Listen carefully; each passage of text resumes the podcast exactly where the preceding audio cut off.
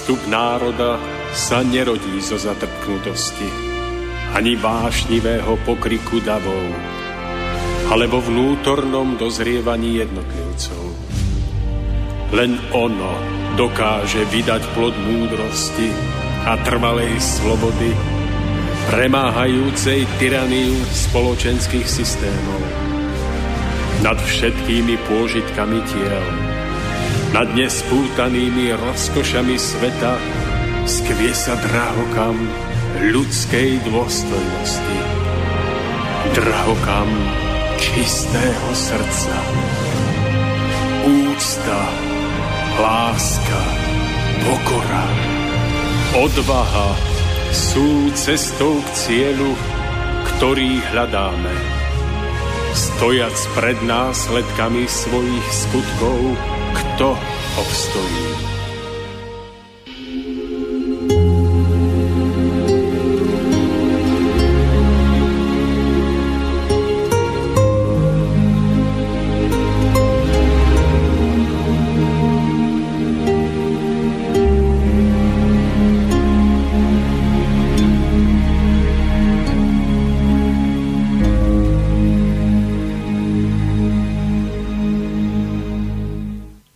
Nezničí túto krásnu planétu iba preto, lebo ľudia sa nevyvíjajú podľa jeho vôle. Veď aj v písme nie je písané o tisícročnej ríši mieru a pokoja? Nie je teda dôvod báť sa konca sveta. Isto ale prichádza Boží súd a s ním i možnosť, ktorá sa dá využiť alebo prepásť. Všeobecné predstavy o súde sú mylné a určite nebude ani prebiehať podľa naivnej predstavy, že ľudia budú po jednom predstupovať pred Boží tribunál, kde bude hodnotený ich doterajší život. Zaváži iba prítomný stav človeka, nie nejaké domnelé zásluhy, ktoré si človek v minulosti vydobil. Minulé skutky sa rátajú iba tak, že zmenili človeka priamo v jeho jadre a on bude takýto súdu podrobený. Pokiaľ ale človek zaspal na Vavrínoch a klesol, minulosť ho z jeho stavu nevytrhne. Prichádzajúce svetlo oživí a posilní všetko, dobré aj zlé, živé aj mŕtve. Tým mŕtvým nie sú mienení zosnulí, pardon, ale ducho, duchovne mŕtvi ľudia. Skryté výjde na povrch a nič nezostane utajené. Svetlo bude všetko presvedcovať a čo mu bude brániť v priechode, to spáli. Pre človeka to bude znamenať posledné rozhodnutie, hoci účinky prichádzajúceho svetla ho nútia k mnohým rozhodnutiam už teraz. Na odvrhnutie, odvrhnutie starého potrebuje človek vnútornú silu, preto nie je čas prácu na sebe odkladať. Samozrejme, čím je človek temnejší, ťažší, hutnejší a hriešný, tým viac práce ho čaká. Taký človek bude robiť svojimi vlastnosťami väčší odpor všetko prenikajúcemu svetlu a tým viac sa na ňom aj účinky svetla prejavia. Svetlo však bude iba pôsobiť a všetko oživovať a zlo sa vlastne spáli samo, lebo nevydrží ten tlak. Ak človek nebude ochotný zbaviť sa svojich temných vlastností, otvára sa nebezpečenstvu, že bude spálený spolu s nimi – toto svetlo spôsobí u hutnejších ľudí choroby a neplodnosť, ktorá uzavrie možnosť ďalšieho rodenia temných duchov na túto zem. Tak vznikne tisícročná ríša, v ktorej sa bude môcť človek konečne vyvíjať podľa vôle Božej. Každý čistý a svetlý duch sa môže tešiť, lebo prichádzajúce svetlo všetko čisté a svetlé posilní a pomôže mu. Nie je čas otáľať, lebo nikto nie je taký čistý, aby si mohol byť istý, že sudom bezstarostne prejde. Tí, ktorí sa domnievajú byť lepšími, zvyčajne poznajú iba pohodlnú modlu, ktorú si sami pre seba vydávajú za Boha. Srdečný pozdrav zo štúdia Slobodného vysielača v Banskej Bystrici. Zasielam všetkým vám, milí poslucháči, ktorí ste sa rozhodli, že nás budete počúvať online a samozrejme aj vám, ktorí nás budete počúvať z archívu. Nachádzame sa v úvode troška netradičného 67. vydania relácie Cesta v zostupu, v rámci ktorej sa dnes budeme opäť rozprávať na veľmi zaujímavú tému a ja som veľmi rád, že sa budem môcť o tomto porozprávať s našim dnešným hostom, s človekom, ktorý ktorý tu už viackrát bol, s človekom, ktorého si veľmi vážim a s človekom, ktorý podľa môjho osobného názoru má k veci čo povedať, ale ešte predtým, ako ho predstavím, mi dovolte povedať, v čom spočíva taká malá netradičnosť nášho dnešného vysielania. Netradičnosť spočíva v tom, že v celej histórii relácie Cesta v zostupu sa dnes prvýkrát e, bude alebo respektíve táto relácia bude bez Tomáša Lajmona, ktorému okolnosti na poslednú chvíľu nedovolili prísť k nám do štúdia, ale ktorý mi prislúbil, že pokiaľ to bude, čo je len troška možné, tak sa s nami spojí telefonicky, takže Tomáš, píšem vám malé Ačko a verím, že to tu bez vás zvládneme rovnako dobre, ako keď ste tu. Rád by som pripomenul kontakty 048 381 0101, prípadne studio zavináč slobodný vysielač.sk, takže milí poslucháči, neváhajte, ak by ste sa chceli čokoľvek opýtať, prípadne vyjadriť svoj názor, môžete tak urobiť, budeme veľmi radi. No a teraz mi, milí poslucháči, dovolte, aby som predstavil dnešného hostia, ktorým je pán Milan Šupa. Pán Šupa, dobrý večer. Dobrý večer všetkým. Pán Šupa, ešte predtým, ako vám odovzdám slovo, by som už len dodal na záver môjho úvodu, že reláciou vás bude sprevádzať Mário Kováčik. Takže úvod by sme mali za sebou, pán Šupák, dovolíte, poďme sa posunúť do našej témy. Máme prvýkrát 120 minút, takže prvýkrát v tomto roku vysielame v novom vysielacom čase. Vrátili sme sa späť k 120 minútam, tak verím, že sa nám ho podarí využiť veľmi efektívne a že sa nám podarí minimálne zbudiť mnoho otázok, na ktoré poslucháči budú hľadať odpovede. Takže skúsme taký krátky úvod do tejto relácie. Takže my dnes budeme hovoriť o poslednom súde, o téme, ktorá nebýva príliš frekventovaná, ale o téme, ktorá je o to dôležitejšia a vážnejšia. Ak sa totiž začne hovoriť o poslednom súde, zvyčajne sa ozývajú mnohé výhrady.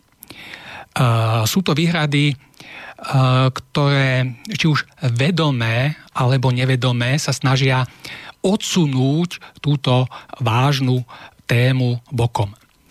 Ja by som možno spomenul také dve, podľa môjho názoru, veľmi výstižné. Prvá taká výhrada býva, že ak niekto hovorí o poslednom súde, že je to čosi, čo je veľmi vzdialeného časového horizontu. To znamená, že ľudia si z toho vyvodia ten záver, že v podstate my dnes ešte máme čas eh, sa týmito vecami nejak vážnejšie zaoberať. Eh, tu si dokážeme, že je to hlboký omyl, pretože sa pozrieme na celú vec z duchovného hľadiska. No a z tohto duchovného hľadiska skutočne nikto z nás toho času e, nemá nazvíš, čo si teda e, detailne e, ukážeme. Zmyslom nášho bytia totiž je vstup do kráľovstva nebeského, do kráľovstva ducha, do mm, tzv. raja. A pokiaľ tam chceme vstúpiť, pokiaľ, pokiaľ chceme završiť takýmto spôsobom úspešne celé svoje bytie v tomto stvorení, jednoducho musíme byť schopní splniť určité kritéria pre vstup do kráľovstva nebeského. No a práve vzhľadom k výške týchto kritérií a vzhľadom e, k relatívne veľmi nízkej duchovnej zrelosti e, obyvateľstva tejto planéty, väčšiny obyvateľstva tejto planéty, e, naozaj nikto z nás nemá toho času na zvyš, pretože každý má e, veľmi veľa práce ešte na sebe samom. Druhou takou výhradou býva, že ak niekto začne hovoriť e, o poslednom súde, e, je to zvyčajne akési účelové strašenie s cieľom zahnať ovečky do svojho vlastného košiara. My tu dnes nebudeme mať snahu nadháňať ovečky do nejakého konkrétneho košiara. My tu dnes budeme naozaj vecne pomenovávať a ukazovať si realitu takú, aká v skutočnosti je. Ak sa totiž pozrieme na toto hmotné stvorenie, v ktorom žijeme, každému predsa musí byť jasné, že všetko, čo je hmotné, podlieha nevyhnutnému kolobehu vzniku a zániku. To znamená, že každá rastlina, ktorá vyrastie, musí raz uschnúť a zahynúť. To sa týka každého zvieraťa, každého človeka, ale v širšom meritku sa to týka aj celej našej planéty, našej slnečnej sústavy, nášho slnka, celého nášho okolitého hmotného vesmíru, ale dokonca i jeho jemnohmotnej časti, to je časti, do ktorej odchádzame ako duše po odložení fyzického tela, po našej smrti. No a za tejto situácie, za situácie e, nezvratnosti zániku všetkého hmotného, má každý z nás iba dve možnosti. E, buď to, tá prvá možnosť je, že buď zostane zviazaný s hmotou prostredníctvom mnohých svojich chýb, nedostatkov, necností, vášni, žiadostí, honby za peniazmi a majetkami. E, dôsledkom um, takéhoto štýlu života a takejto životnej orientácie je uh, pevné zviazanie dotyčného s hmotou prostredníctvom a prostredníctvom tejto väzby e, jednoducho bude musieť jeho osobnosť smerova, e, smerovať do rozkladu všetkého hmotného, pretože to hmotné, na ktoré bol týmto spôsobom naviazaný, ho jednoducho stiahne e, do rozkladu, ktorý je nevyhnutný. Tento rozklad sa nazýva oným väčšným zatratením, oným vymazaním mena, nášho mena, nášho osobného bytia, osobnej existencie, osobného vedomia z, zo zlatej knihy života. To je prvá možnosť, ktorú máme. Druhá možnosť, ktorú máme, je rozvinúť v sebe všetko najlepšie a najušľachtilejšie. Rozvinúť na maximum všetky dobré a pozitívne vlastnosti, všetky cnosti. Ehm, je to snaha odvrhnúť vlastne všetko, všetko nízke, neušľachtilé. Aby sme sa týmto spôsobom dokázali povzniesť z hmoty do väčšnej ríše svetla kráľovstva nebeského. Do kráľovstva ducha, ktoré je cieľom nášho bytia, ktoré sa nachádza mimo hmotu, či už tú jemnejšiu, alebo tú hrubú, v ktorej sa nachádzame my dnes – a ktoré nepodlieha žiadnemu vzniku a zániku, pretože je väčšie. Táto relácia bude teda určená všetkým tým, ktorí majú vôľu a odvahu pozrieť sa v tomto smere pravde do očí a dozvedieť sa viac o týchto závažných skutočnostiach, e, ktorým bude jedného dňa čeliť každý z nás. Ďakujem za takýto úplne stručný úvod do tejto problematiky. Ja by som e, sa vás rád na úvod opýtal, alebo respektíve skúsme si na začiatku načrtnúť taký určitý celkový obraz o dianí v našom stvorení v súvislosti práve s posledným súdom. No a tento základný obraz by sme si potom e, počas celej e, relácie postupne rozširovali. Takže skúsme taký základný obraz, vlastne ako, ako to spojí ten posledný súd vlastne s celým dianím vo stvorení. Áno, takže áno, skúsime to tak, tak od toho načrtnutia toho celkového obrazu a potom vlastne e, počas relácie budeme rozvíjať tie jednotlivé detaily. Každý z nás e, pravdepodobne aspoň raz vo svojom živote videl nejaký akčný film z produkcie USA, e, kde, v ktorom bola úkladne nastražená nejaká výbušnina. No a cieľom hlavného hrdinu toho filmu bolo onú výbušninu zneškodniť. No a eh, napätie vo filme vždy úmerne narastá eh, vtedy, ak proste je záber na displej tejto bomby, kde dochádza k onomu nemilosrdnému odpočítavaniu smerom k nule. Prečo o tom hovorím? Pretože my ľudia, popri všetkých svojich námahách, popri všetkom svojom hromadení majetkov a užívaní si, e, na jednej strane a na druhej strane popri svojim bojom o holé prežitie ani len netušíme, že aj v tomto stvorení začalo podobné nemilosrdné odpočítavanie smerom k nule. A že toto odpočítavanie už nedokáže zastaviť žiadny americký akčný hrdina. A zásadnou otázkou za tohto stavu e, vyvstáva, čo urobíme kde sa skrieme, kde ujdeme, e, kde budeme hľadať záchranu, ak sa hmota začne rúcať sama v sebe. A to nie len hmota, tá hmatateľná, pevná, v ktorej žijeme, ale aj tá jemnejšia, do ktorej ako duše odchádzame e, po svojej fyzickej smrti. Kde teda hľadať istotu, ktorá by nás uchránila od tohto všetkého? E, samozrejme, ako už bolo naznačené, existuje bezpečný prístav, existuje isté miesto, e, ktorého by sme mali dosiahnuť a je ním ríša ducha. Z tejto ríše sme e, kedysi dávno totiž vyšli ako malé iskričky vedomia, ako malé iskričky ducha, iskričky svetla. A našim cieľom v tomto hmotnom svete je dospieť napokon do stavu, že sa budeme schopní vrátiť nazad do duchovnej ríše ako plne rozvinuté duchovné osobnosti. Kto teda dokáže zo svojej pôvodnej, malej, drobnej iskričky ducha rozdúchať blčiacu pochodeň ducha, kto ju nechá rozhorieť a rozhojniť prostredníctvom rozvíjania všetkých cností, e,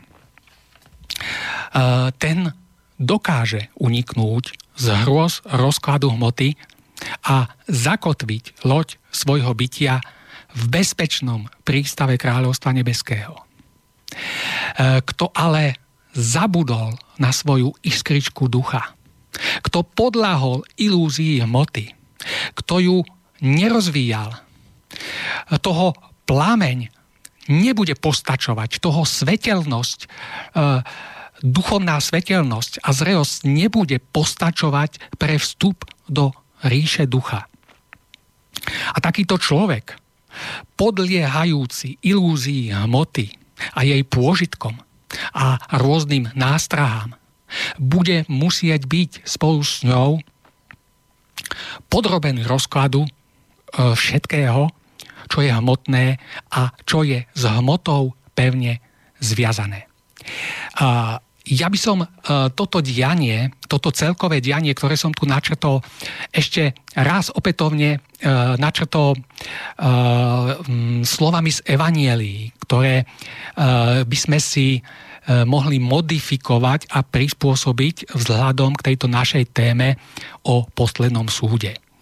Sú to známe slova e, e, z podobenstva o rozsievačovi, ktoré iste všetci dobre poznáte. V tom podobenstve sa hovorí, že vyšiel rozsievač na pole a začal rozsievať zrno. A ako ho tak rozhadzoval po poli, niektoré zrná padli Eh, medzi kamene, takže vôbec nevzýšli. Iné padli do trnia, takže e, síce vzýšli, ale trnie ich udusilo. Iné padli do plitkej zeme, e, takže keď vzýšli, na slnku zahoreli. No a ďalšie padli do úrodnej zeme a priniesli úrodu 30-násobnú, 60-násobnú a 100-násobnú. A my všetci veľmi dobre vieme, že v čase, keď obilie dozreje na poli, nastáva čas žatvy. A vtedy prichádzajú ženci so železnými kosákmi, zožnú obilie z pola pričom zrelé a plné klasy a zrno z nich zhromaždia v sípkach, zatiaľ čo nezrelé a prázdne klasy a burinu a plevy spália v ohni. Tým rozsievačom uh, v tom podobenstve vzhľadom k našej téme, k poslednému súdu, je veľký duch. Veľký duch, ktorý z ríše ducha svojou pomyselnou rukou rozhazuje drobné zrnká vedomia, drobné zrnká svetla dolu do hmotnosti, ktorá je oným polom. A týmito zrnkami svetla, zrnkami ducha, ktoré padajú z rúk rozsievača do pola hmotnosti, sme my ľudia. A v tomto poli hmotného sveta sa máme zakoreniť, máme vyrásť a máme priniesť bohatú úrodu. Avšak tou úrodou nie sú naše tučné kontá v bankách, nie sú naše najvýkonnejšie autá, ani rôzne formy užívania si, ani hromadenie majetkov, ani peňazí, ani ničoho, čo je hmotné. Tou úrodou je rozvinutie, plné rozvinutie toho ľudsky najlepšieho a najušľachtilejšieho, čo v sebe máme. Je to rozvinutie dobra a všetkých cností. Pretože jedine týmto spôsobom sa stávame onými zrelými a plnými klasmi, ktorých zrno môže byť zhromaždené po žatve v pánových sípkach kráľovstva nebeského. Ak sme ale tieto skutočnosti ignorovali, ak boli veci materiálne pre nás všetkým, ak sme sa zamerali na pôžitky hmoty, ak sme E, nerozvíjali svoje cnosti a pozitívne vlastnosti. Stávame sa naopak klasmi hluchými a nezrelými. Stávame sa plevami a bujnou, ktorá bude musieť nevyhnutne zhorieť v ohni rozkladu všetkého, čo je hmotné a čo je s hmotou zviazané. Toto je veľmi jednoduchý a veľmi výstižný e, obraz celkového diania vo stvorení, ktorému e, zostávame všetci podrobení. Či už chceme alebo nechceme, či už o tom vieme alebo nevieme. Pán Šupa, ja by som sa tak v krátkosti po vašom takomto vstupe opýtal jednu takú vec, že množstvo ľudí, ktorými sa stretávam, alebo keď tak počúvam dookola, tak eh, hovoria, alebo sú tu nejaké také prorokovania konca sveta a tak ďalej. Prešli sme cez mnoho milníkov, ktoré boli ľuďmi označené, ako že príde koniec sveta či už to bol koniec majského kalendára alebo rôzny proroci, z ktorých sa dočítame, dočítame z internetu. Chcem sa opýtať, podľa čoho by človek eh, dnešnej doby mal tak ako keby vnímať, že sme súčasťou istého diania a ako keby, že to dianie je v závere alebo že v nejak, nejako pred tým koncom, že proste podľa čoho by mali človek, ľudia veriť, že veci sú tak, ako, ano, ano, ano. ako, ako sa snažíme opísať. A, ako, ako hovoríme, že je ten uh, v evaneliách sú krásne slova, ktoré vystihujú ten stav, uh, ktorý hovoríte. Uh, a hovoria, čím je tma nepreniknutelnejšia, tým je bližšie svitanie. Pozrite sa vôkol seba a vidíte tú tmu, tú, tú tmu toho duchovného, tej duchovnej nevedomosti, toho e, neporozumenia, tej bezohľadnosti, e, proste tých zlých vzťahov medzi ľuďmi, tej chamtivosti a toho všetkého negatívneho, čo stále narastá. Ako e, to je naozaj jedným z viditeľných symbolov a viditeľných vecí, na základe ktorých môžeme usudzovať, že, že vlastne tie, to, to dianie sa chýli postupne ku koncu a že vlastne uh, v tomto kulminovaní všetkej, všetkej negativity, ktorá dnes vychádza na povrch, uh, môžeme s nádejou uh, vidieť, ako v to, za, tým, za tým obzorom už prvé, prvé znaky toho brieždenia, toho nového svítania, tej lepšej budúcnosti tohto ľudstva. Opýtam sa ešte jednu vec, že dneska zrejme, neviem či množstvo, ale veľa ľudí uh, nerieši tieto veci a myslím si, že si ich ani nedokáže správne spojiť s tým celkovým takým životom človeka a celým tým dianím. Prečo podľa vás to tak ľudia vnímajú, že mnoho ľudí by si mohlo povedať, že tieto veci sú proste nejakého abstraktného charakteru a že nič také nám nehrozí, že niečo takéto už bolo a že ľudstvo sa cez rôzne takéto medzníky, milníky pre akože pre akože prenieslo, že v čom, v čom toto obdobie je iné ako napríklad za posledných, dajme tomu, 5000 rokov? Takto, ľudia, ľudia tieto veci nevnímajú preto, lebo sú sústredení na veci hmotné. Lebo naozaj tie veci hmotné e, zaoberajú e, značnú časť ich, ich, ich vnútorného, mentálneho e, proste snaženia, rozhľadu. Takže týmito vecami sa nezaoberajú. Pokiaľ by e, ľudia trošičku e, proste si našli čas na to duchovné. A, a to, to nie je, treba, ja neviem, nechcem odsudovať návštevu do chrámov, je dobrá, ale keď hovorím, že našli čas na niečo duchovné, našli čas len chvíľku na ticho, na e, proste e, nejaké odpútanie sa od všetkých tých e, rušivých vecí tohto sveta, tak jednoducho v tom tichom vyciťovaní, či už v prírode alebo e, proste kdekoľvek inde, by jednoducho sa museli nevyhnutne naladiť na to dianie a proste na tie záchvevy tohto univerza, ktoré e, sa dnes podobajú naozaj bijúcim zvonom, e, ktoré, ktoré výstražne zvonia aby sa ľudia konečne spamätali, aby začali s tým svojim duchovným vývojom, pretože proste ten hmotný nezáujem bude pre nich znamenať, ako som tu už viackrát spomínal, e, e, zánik, nevyhnutný zánik. E, je len chybou ľudí, že to nevnímajú a že to nevidia. Proste tieto veci sú viditeľné, vnímateľné pre toho, kto ich chce vidieť, kto si na to urobí čas, kto sa stíši. Ale ten, kto proste je v ošiali v jednom kolobehu hmoty, tak jednoducho tieto veci nevníma to je veľká tragédia, pretože e, toho času naozaj nikto z nás nemá nazviš, čo, o čom budeme hovoriť a e, naozaj je treba začať e, s tým osobným zostupom, aby, aby to nemuselo z hľadiska toho celkového nášho bytia skončiť s nami tragicky.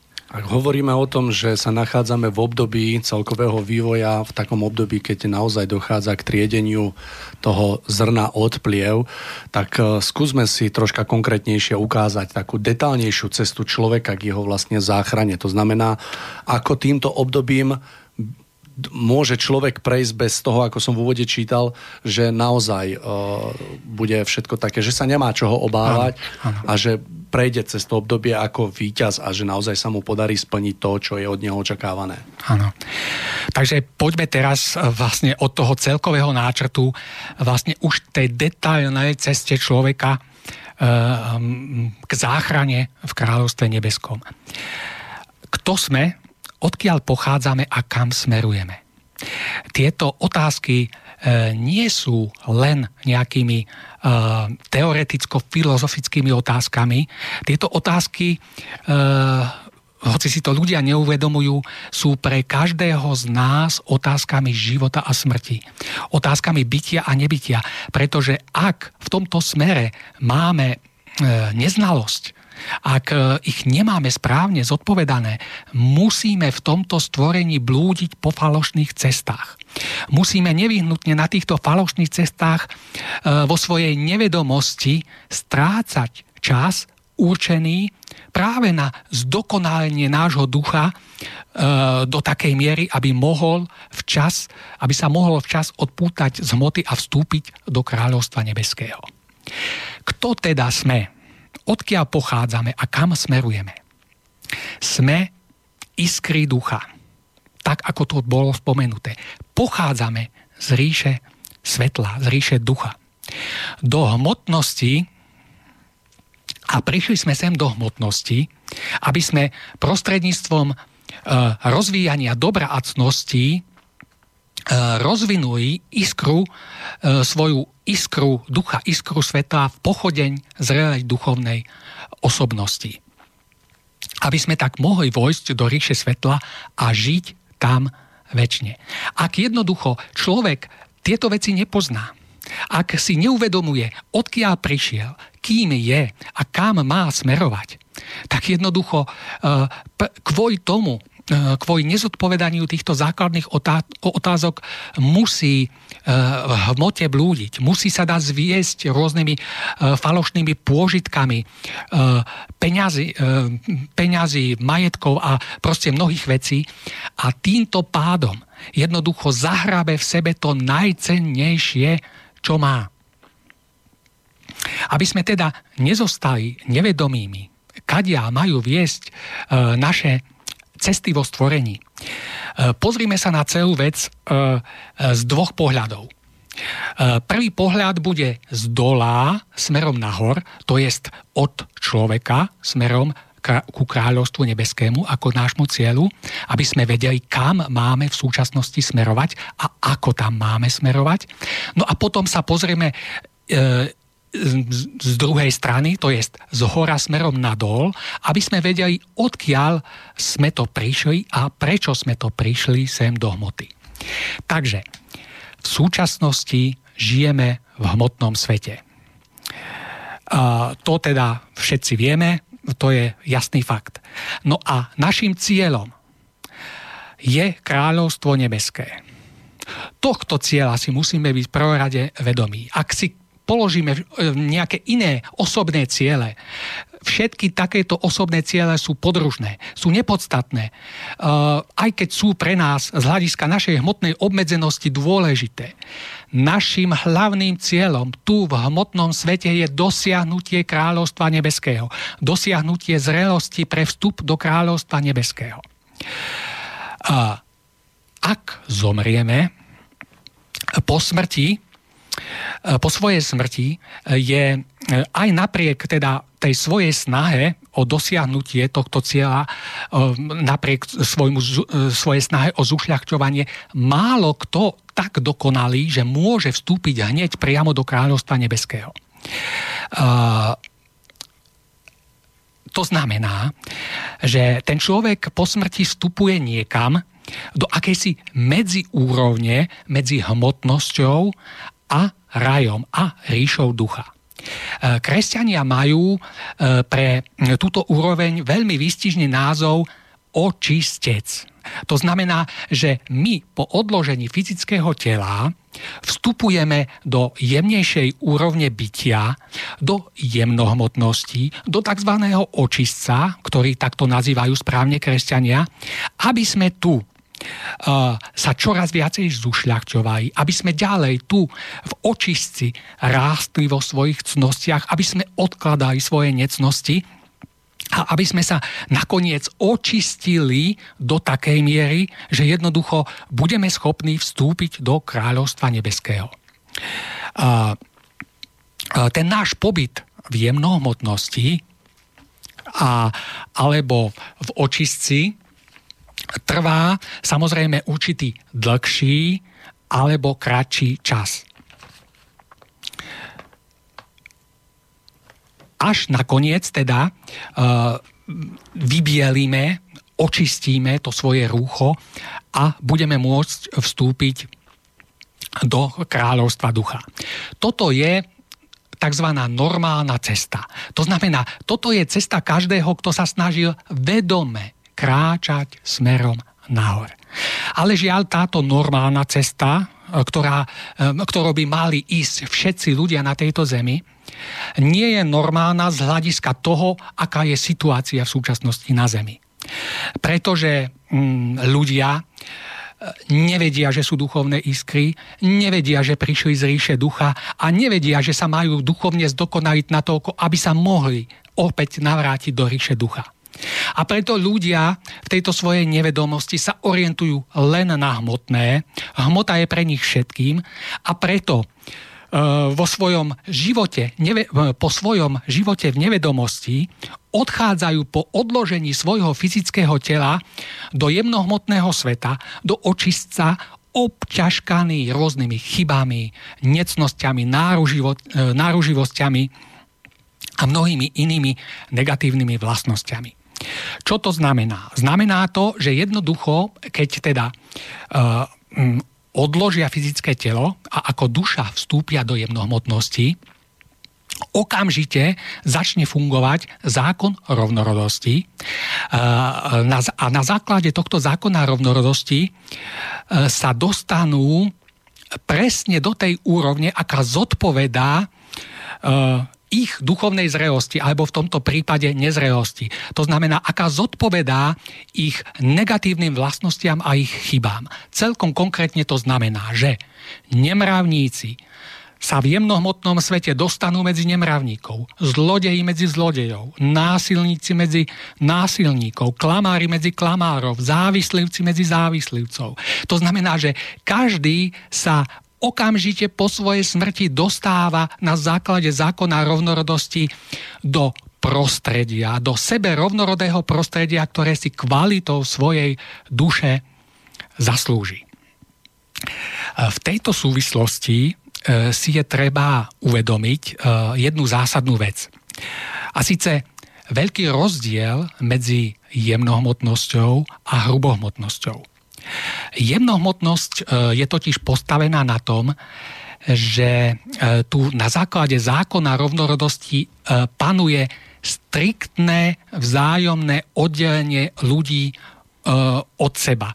A to práve na základe onoho spomínaného zákona rovnodosti. To znamená, že v jemnohmotných svetoch sú vždy zhromaždení v určitých úrovniach ľudia prísne na základe zákona rovnorodosti. Hrubohmotnosť, to je svet, v ktorom sa v súčasnosti nachádzame, je v tomto smere iná. Hrubohmotnosť je naopak založená na rôznorodosti. To znamená, že tu môžeme nájsť uh, ľudí zlých i lepších, nečestných i čestnejších, nemravných i mravnejších. To znamená, že naša, na našej zemi každý z nás je schopný nájsť človeka, ktorý v určitej vlastnosti e, jeho samého prevyšuje. To znamená, že ktorý v určitej vlastnosti môže byť pre neho vzorom. A práve e, možno nasledovanie týchto vzorov e, nie možno, ale celkom určite má na Zemi človeka, posunúť veľmi výrazným spôsobom dopredu. Skúsme si všimnúť, skúsme si všimnúť mládež, dospievajúcu mládež že jednoducho tá si, e, mladí ľudia si často vo svojich izbách lepia plagáty rôznych e, hercov, spevákov, športovcov a mnohých iných osobností, ktoré sú pre nich vzormi. To znamená, že mladý človek, ktorý prišiel na túto hrubohmotnú zem, e, podvedome vyciťuje, že práve toto je cieľom, alebo toto je obrovskou možnosťou jeho bytia tu na zemi. Že jednoducho má nájsť určitý vzor, ktorý môže tu na zemi nasledovať a tým pádom sa tu môže obrovským spôsobom posunúť duchovne nahor. Čo by mu v jemnohmotnosti, v prísne rovnorodom prostredí trvalo celé E, cere stáročia alebo dokonca tisíc ročia. E, pretože v týchto, e, v týchto jemnohmotných, prísne rovnorodých, v tomto jemno, jemnohmotnom príste rovnorodom prostredí človek nenachádza vzory. To je ten veľký rozdiel medzi týmto a oným svetom.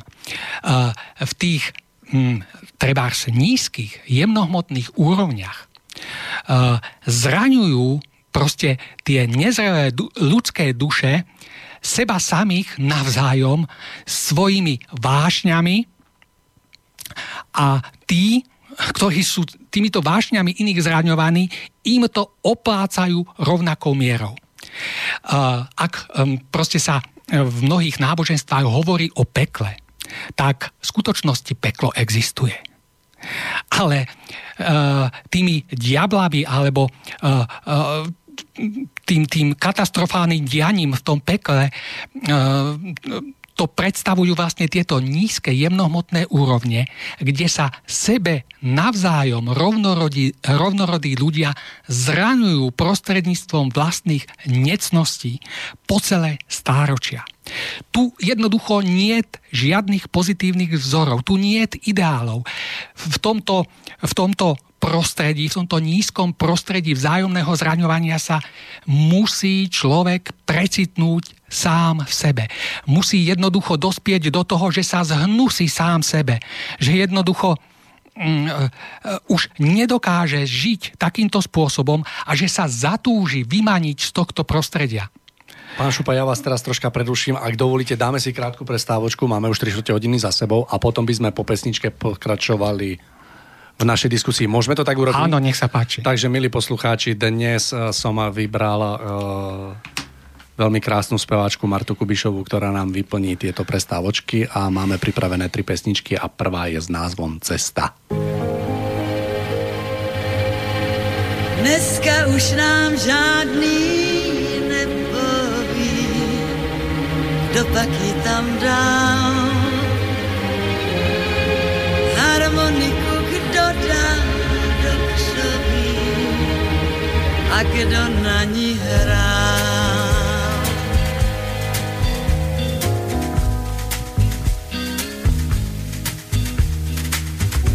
Už nikdo neví, kdo ji hýčkal na rukou. Chlubil se její perletí. Přečtení není ani nápis a zvukou. Kdo pak ví, kdo písně na ní hrává.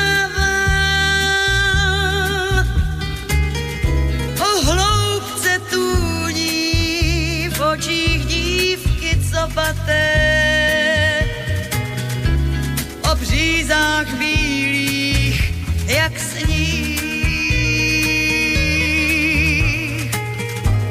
O cestě, která končí v louce zaváté. O cestě stepí na koních Harmonika v křoví dožívá, ztratila už dech. Už se jenom větrem zachvívá rozstřelený měch. Už nikdo neví, kdo ji hýčkal na rukou. Chlubil se její perletí. Přečtení není ani nápis a zvukou. Kdo pak ví, kdo písně na ní hrává. O jarních vodách,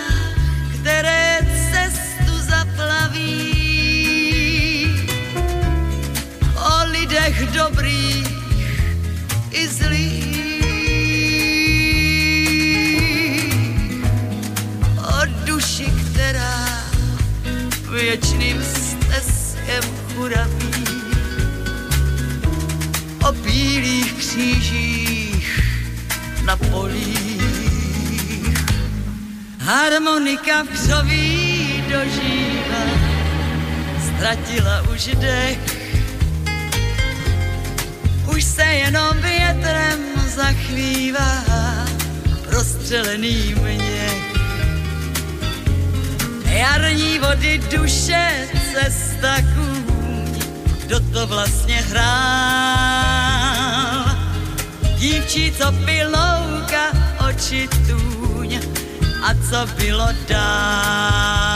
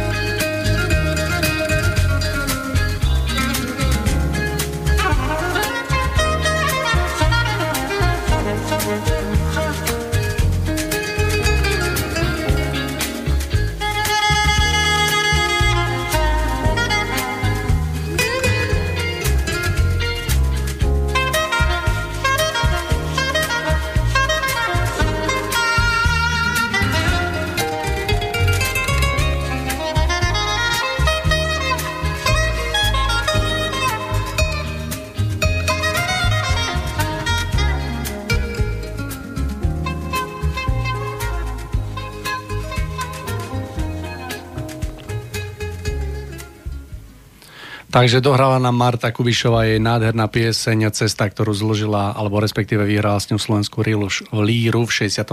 roku a odmietla ju spievať po vpáde ruských vojsk na naše územie. Ja som rád, že si to rozmyslela a v roku 93 vznikla táto nádherná verzia, ktorá mne osobne prirástla veľmi k srdcu.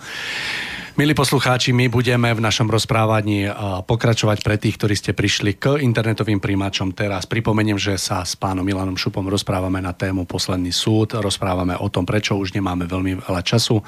V rámci vývoja ako ľudstvo pripomeniem 0483810101 prípadne studio zavinať slobodnyvysielač.sk Pán Šupa, budeme v rozprávaní pokračovať a ja by som začal takým, takým obrazom, ktorý som si vytvoril počas vášho rozprávania.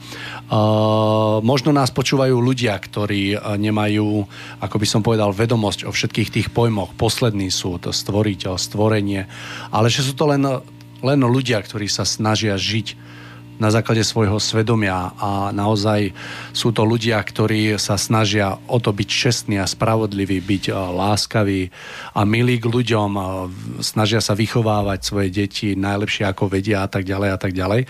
Ja by som pripomenul takýto obraz, že keď sa pozrieme na hodinky, tak e, poviem príklad, keď je 12 hore, tak vtedy, vtedy to môžeme prirovnať k pojmu, že buď svetlo. To znamená, začalo sa vytvárať stvorenie, ktoré tu trvalo, alebo respektíve tá doba trvala mnoho rokov a dajme tomu, že trvala po štvorku a od štvorky po sedmičku bol daný čas človeku, teda ľudskému duchu sa vyvíjať. No a od sedmičky po dvanásky zase všetko pôjde do zániku.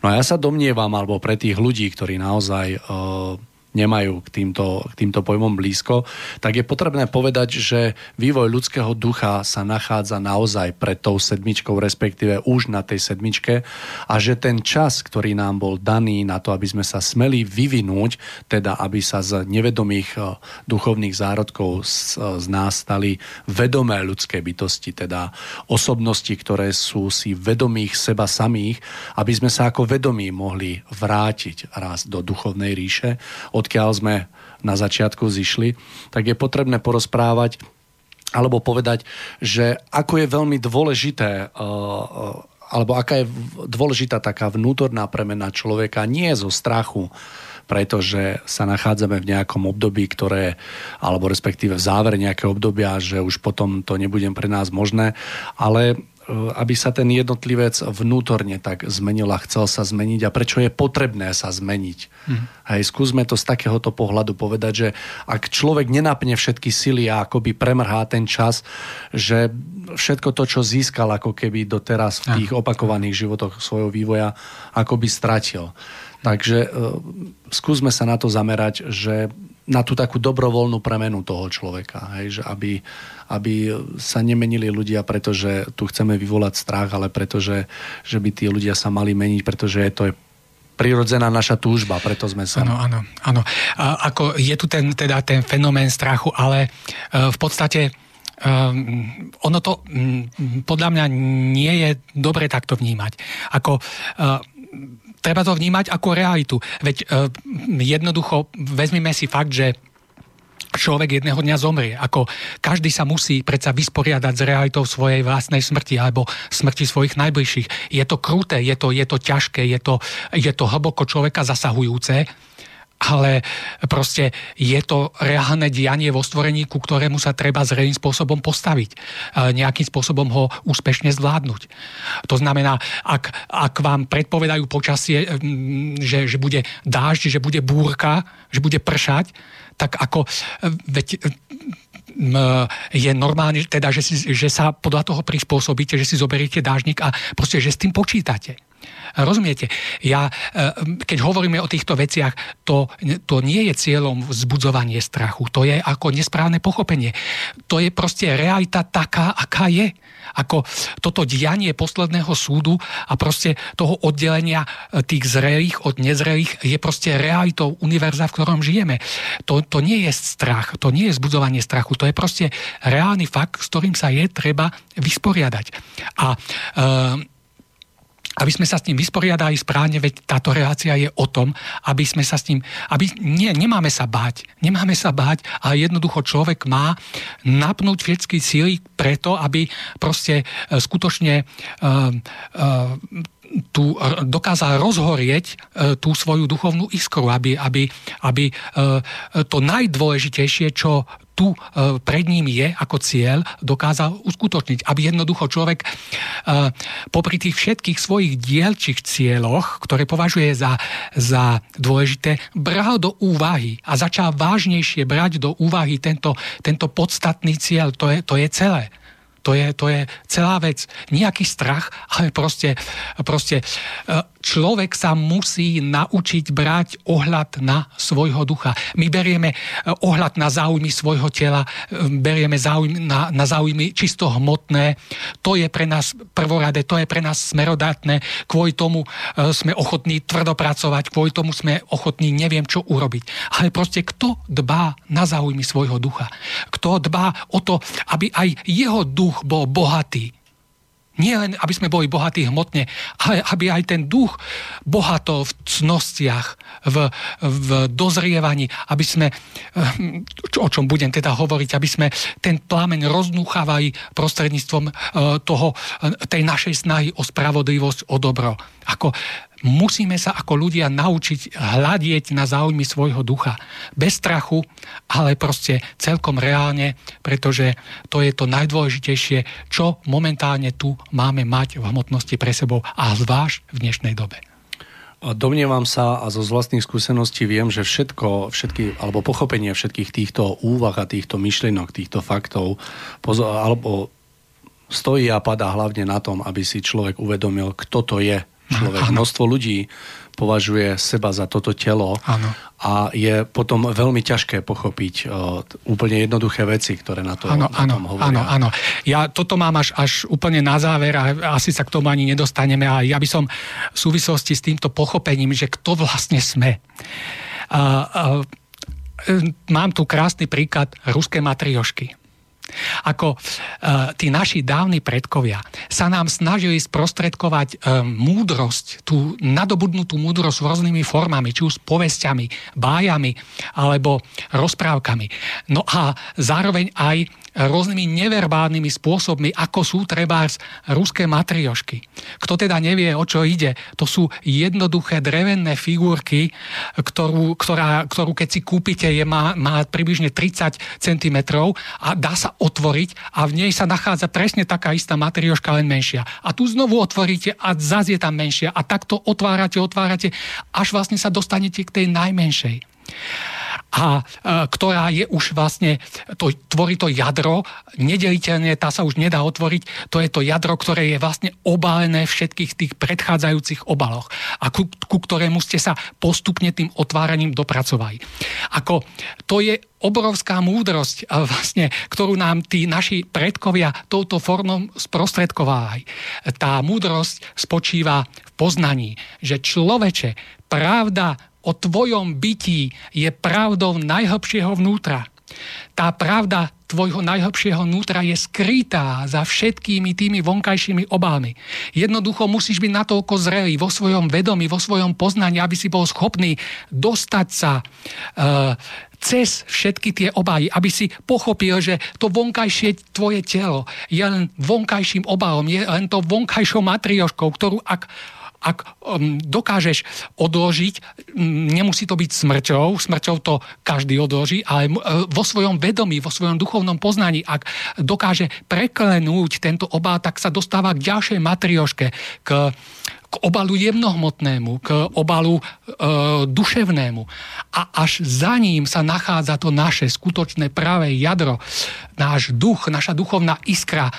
E, ktorej záujmy by sme mali e, predovšetkým zohľadňovať, pretože všetko ostatné, čo nesieme na sebe, sú len obaly.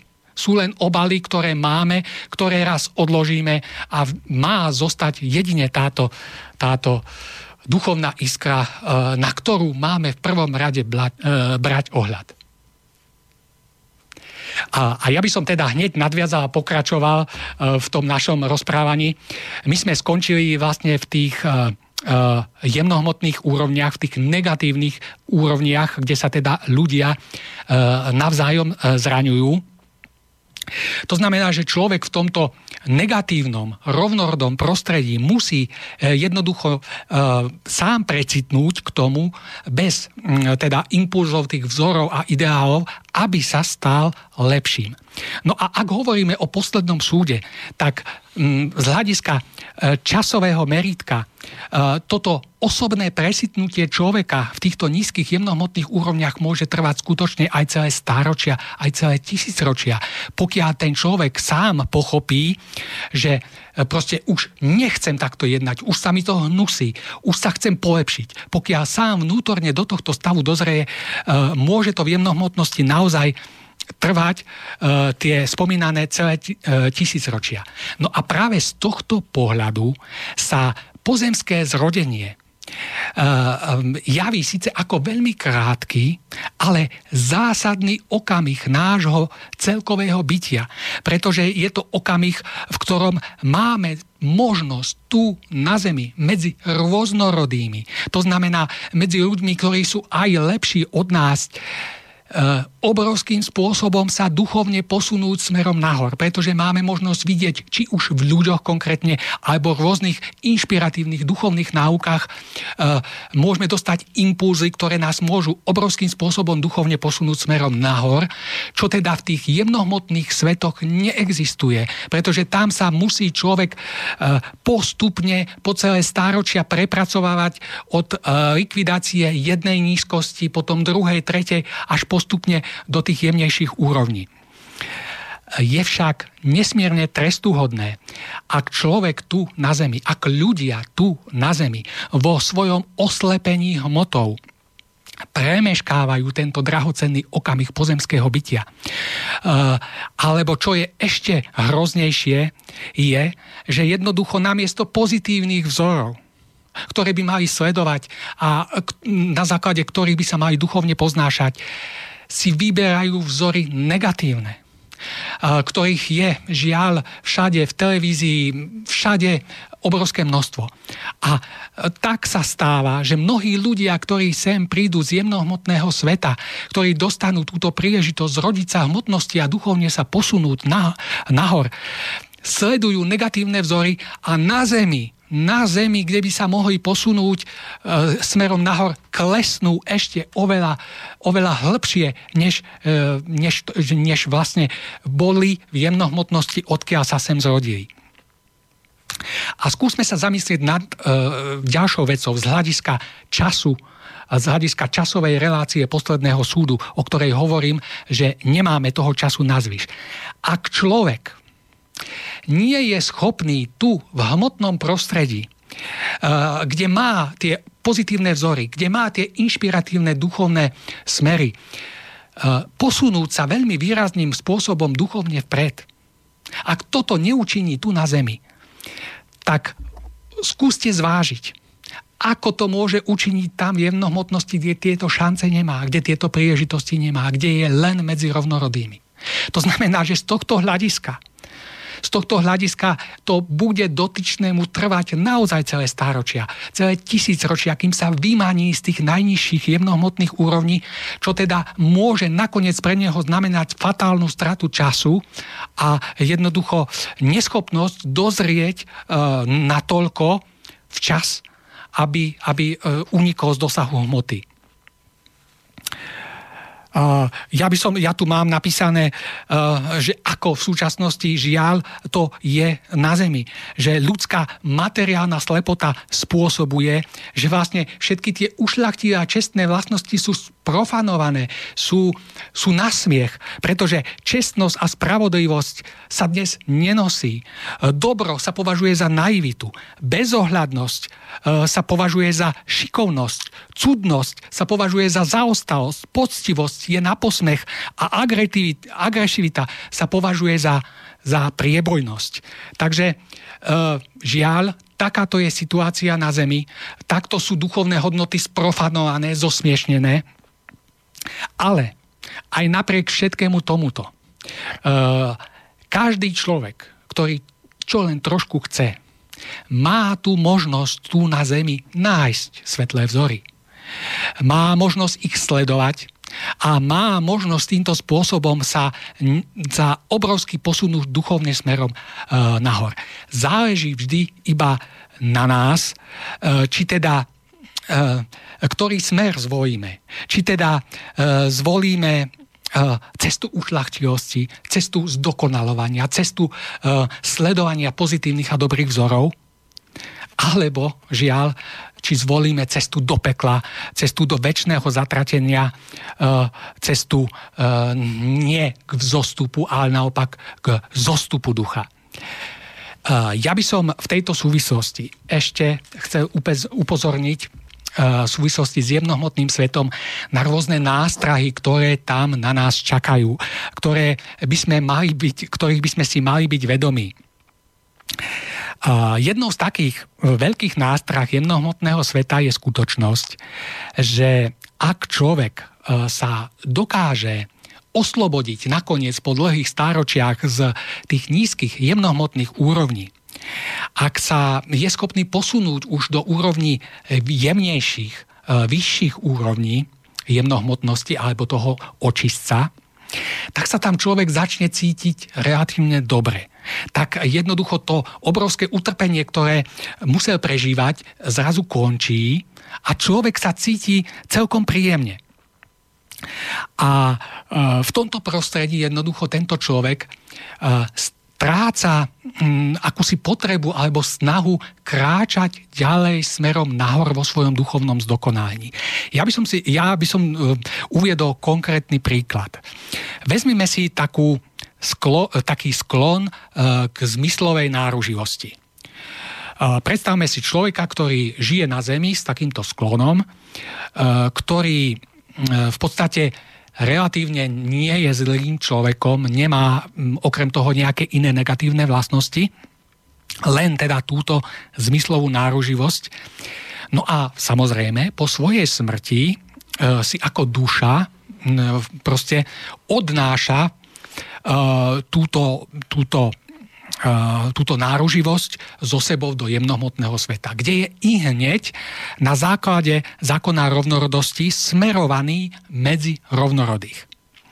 To znamená medzi takých istých, medzi ľudí, ktorí trpia um, proste takisto touto istou vášňou zmyslovej náruživosti. No ale tento človek na Zemi to v podstate subjektívne nepocitoval ako niečo negatívne. Tento človek e, proste sa v tom vyžíva, bolo to pre neho pozitívne. A teraz, keď sa dostane v jemnohmotnosti do, tohto, do takéhoto rovnorodého prostredia, tak tento človek to vo svojej nevedomosti vníma priam ako splnenie svojho sna. Ako takýto človek jednoducho nemá tendenciu sa z tejto úrovne dostať. Je mu tam, ako perfektne mu to tam sedí, vyhovuje mu to, je to síce chyba, ale e, proste jemu to jemu to vyhovuje.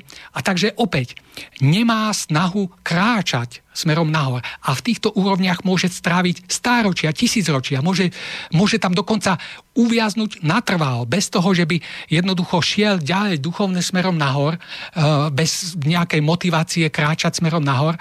No a nakoniec teda sa stane, že ak sa hmota začne rúcať sama v sebe, tak jednoducho práve v tejto nízkej úrovne zmyslovej náruživosti ho tento rozklad za, zastihne a ako nezrelého ho strne so sebou e, do rozkladu osobnosti. To je presne, pán Šupa, to je presne ten bod, ktorý je podľa mňa veľmi dôležité povedať práve v súvislosti s posledným súdom, že vývoj nás ako ľudí, teda duchovno-duševných bytostí prebieha od stavu nevedomého k vedomého, vedomému a väčšiu časť toho vlastného vývoja ako keby prebieha z pozemského hľadiska na tej druhej strane. Áno, áno. Že pozemský život je najkračší áno. úsek bytia, ale pokladám ho za najdôležitejší tak. práve preto, pretože práve v ňom dokáza na základe tej rozdielnosti, ktorá sa tu nachádza, pretože na druhej strane platí, že človek je alebo sa vyvíja v rovnorodom prostredí. Takže práve na základe toho, že na tejto zemi e, kráča dobro vedľa zla, čo je ako keby ojedinelé v celom stvorení, tak dochádza k tomu najdôležitejšiemu obratu. A toto je ten bod, ktorý je dôležité podľa mňa povedať, že pokiaľ človek premrhá ten, ten čas tak jednoducho sme na tom už tak, že nám už vlastne v tomto jemnohmotnom aj hrubomotnom prostredí áno. nebude umožnené áno, sa vyvíjať. Áno, áno. A človek, ktorý sa včas nedostane z tejto hrubohmotnosti, teda aj jemnohmotnosti, pardon, do vyšších sfér, tak vlastne bude vtiahnutý do rozkladu celej hmoty a tým riskuje vlastne najviac, že vlastne stratí všetko to, čo smel za celý svoj za celý svoje, to celé svoje bytie vlastne získať. Ja by som to takto doplnil áno, ešte. Áno, áno, áno. Je to presne tak, ako hovoríte. Ja by som použil na to príklad, že vlastne e, my sme ako, e, jemnohmotnosť je ako more a my sme v tom mori ako ryby a e, tá ryba, keď vyskočí na hladinu a padne dolu, tak to je ten krátky okamih nášho pozemského bytia. Ale veľmi zásadný, pretože, e, a práve preto hovoríme o tom nedostatku času, že ak teraz v tomto hmotnom tele tu na Zemi e, nenájdeme tie, tie ušľachtivé vzory, nebudeme ich sledovať, nebudeme proste sa duchovne vzdelávať, odídeme do jemnohmotného sveta a tam zapadneme medzi rovnorodých a budeme tam proste zapadnúci celé staročia, tisícročia, už nás tam pravdepodobne zastihne ten súd, e, ten rozklad hmoty. A preto je ten súčasný pozemský život tak nesmierne dôležitý. To je ten, to je ten dôležitý. Môže byť posledný vlastne. Môže byť posledný, Hej, áno. Môže byť náš posledný tu v hmotnosti. Pokiaľ ho správne nevyužijeme, zapadneme do tých pekiel jemnohmotnosti a už sa odtiaľ, už sa odtiaľ nedostaneme. Presne o tom to tak, je. No. Tak. no ja by som pokračoval e, ďalej s tým, že vlastne do tejto kategórie, ktorá nás zadržuje v, to, v, v tom jemnohmotnom svete, keď sa už nachádzame, patria rôzne tzv. ľahké hriechy. To znamená, že rôzne veci, ktoré vnímame ako nie rôzne návyky, rôzne vášne, rôzne náruživosti, alebo treba sa aj rôzne koničky, e, na ktorých sme fixovaní. Je to niečo, čo je pre nás príjemné, e, čo nás baví, e, čo nie je relatívne nejaké veľmi negatívne, ale na základe čoho sa dostaneme do presne tomu rovnorodej úrovne v jemnohmotnosti. A teraz jednoducho uh, nám sa tam vidí, nám to tam celkom vyhovuje a my jednoducho tu uh, fatálne premrhávame ten čas uh, potrebný na to, aby sme teda naozaj uh, napredovali smerom nahor a stihli, tu, stihli ten náš vývoj. A sem do tejto kategórie napríklad patria i tzv. materialisti. Mnohí materialisti treba spovedia. Ja nechodím do kostola, ja neverím v stvoriteľa, neverím nejaké duchovné, neverím v druhý svet, ale ja e, verím v určité morálne princípy. Ja som často lepší ako mnohí veriaci, ktorí chodia do kostola. Majú pravdu sú často takíto materialisti lepší ako tí veriaci. Ale žiaľ, čo sa s nimi stane? Po odchode do jemnohmotného tela títo ľudia uh, vo svojej uh, proste neviere v stvoriteľa, vo svojej neviere e, v ten e, druhý svet, e, v ten duchovný vývoj, vo svojej nevedomosti o tom, že majú kráčať do kráľovstva nebeského, zostávajú fixovaní len na hmotný svet.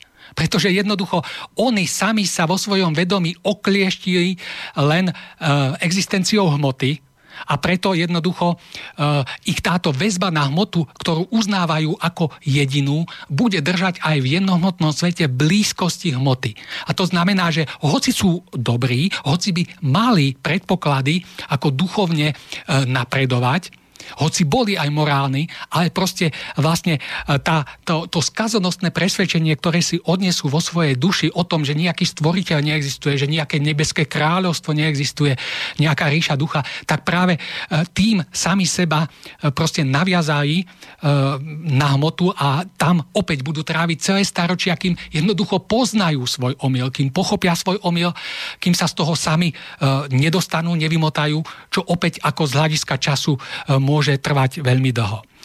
V súvislosti so všetkými týmito nástrahami, o ktorých tu hovoríme, vystáva jedna dôležitá a zásadná otázka. Či existuje niečo, čo je v nás, e, čo je nás schopné v jemnohmotných svetoch, ale i v hmotnosti vždy správne navigovať smerom nahor. Či existuje určitý kompas ukazujúci nám správny smer, či existuje určité svetlo ako svetlo majáka, ktoré nám nedá zablúdiť v jemnohmotných svetoch. Odpoveď je pozitívna. Takýto kompas samozrejme existuje. A tým kompasom je, a tým svetlom a tým majákom je láska k stvoriteľovi, túžba po ňom, túžba po živote v jeho blízkosti v kráľovstve nebeskom. Ak si totiž vezmeme prvé prikázanie, to nám nehovorí o ničom inom. Prvé prikázanie hovorí, ja som hospodin tvoj pán, nebudeš mať nikoho iného, čomu by si sa klaňal. To znamená, ni, nesmie byť, či už v hmotnom svete, alebo vo svete jemnohmotnom, ničoho, čo by si postavil vyššie, ako stojí tvoja láska k stvoriteľovi. Ak toto urobíš, budeš nevyhnutne blúdiť. Stratíš svetlo, ktoré by ťa mohlo viesť k výšinám, ktoré by ti vždy ukazovalo správny, uh, správny smer. Uh, veď o tomto tiež hovoril, hovoril i uh, Ježiš. Milovať budeš svojho pána celým svojim srdcom, celý, celou svojou mysľou, celou svojou silou. To znamená, že už tu na zemi by mal človek byť schopný vzbudiť silnú lásku k stvoriteľovi, prevyšujúcu všetko ostatné. A túto silnú lásku k najvyššiemu by si mal vo svojej duši, vo svojom srdci niesť ako, ako sklon, ako, ako e, v tom dobrom slova zmysle náruživosť, ktorá, ktorá ho po odložení jeho hmotného tela neomilne povedie smerom nahor, smerom k svetlu, ktorá mu nedá, e, nedá, nedá zaspať, nedá zablúdiť, nedá stratiť sa, nedá zabudnúť v jednohmotných svetoch na to, čo je jeho hlavným cieľom. Pán Šupa, máme tu jeden mail od poslucháča Arona, takže ja ho prečítam. Dobrý večer do štúdia, Mário a Milan. Musím povedať, že veľmi pútavo rozprávate, za čo som veľmi vďačný a verím, že nie len ja.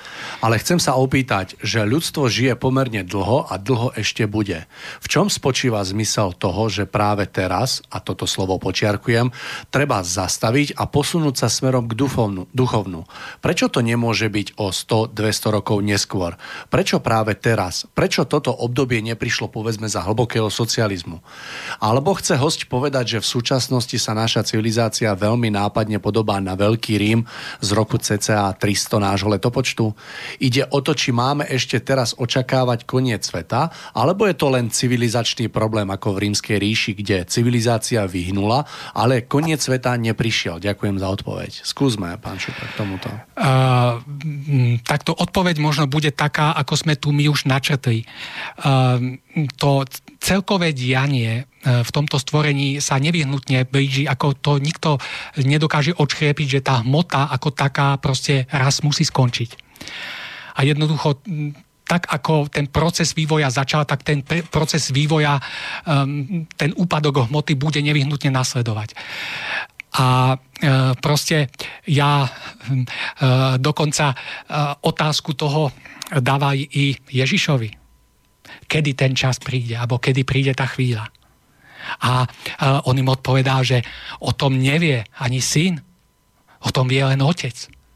Ako, my sa musíme brať, e, dívať na tú vec tak, že jednoducho to dianie sa už nakláňa smerom k rozkladu hmoty. A proste my z hľadiska toho celkového vývoja, ktorý trávime v jemnohmotných svetoch, kde môžeme naozaj tráviť celé stáročia. Sme dnes e, v tomto živote, tu na Zemi, dostali šancu posunúť sa duchovne nahor. Dostali šancu urobiť obrovský krok, priblížiť sa ku kráľovstvu nebeskému. Dnes musíme preto využiť tú šancu. Všetci tí, čo sa nachádzajú momentálne na Zemi. Pretože nevieme, kde sa potom, pokiaľ e, to nevyužijeme, dostaneme vlastne v tých jemnohmotných svetoch a tam už to naše napredovanie nebude také rýchle a nebude také intenzívne a také, také prudké ako tu na Zemi. Jak môžem, aby som to doplnil o svoj takú, taký tvoj, svoj názor a postoj k tejto veci a k tomuto mailu.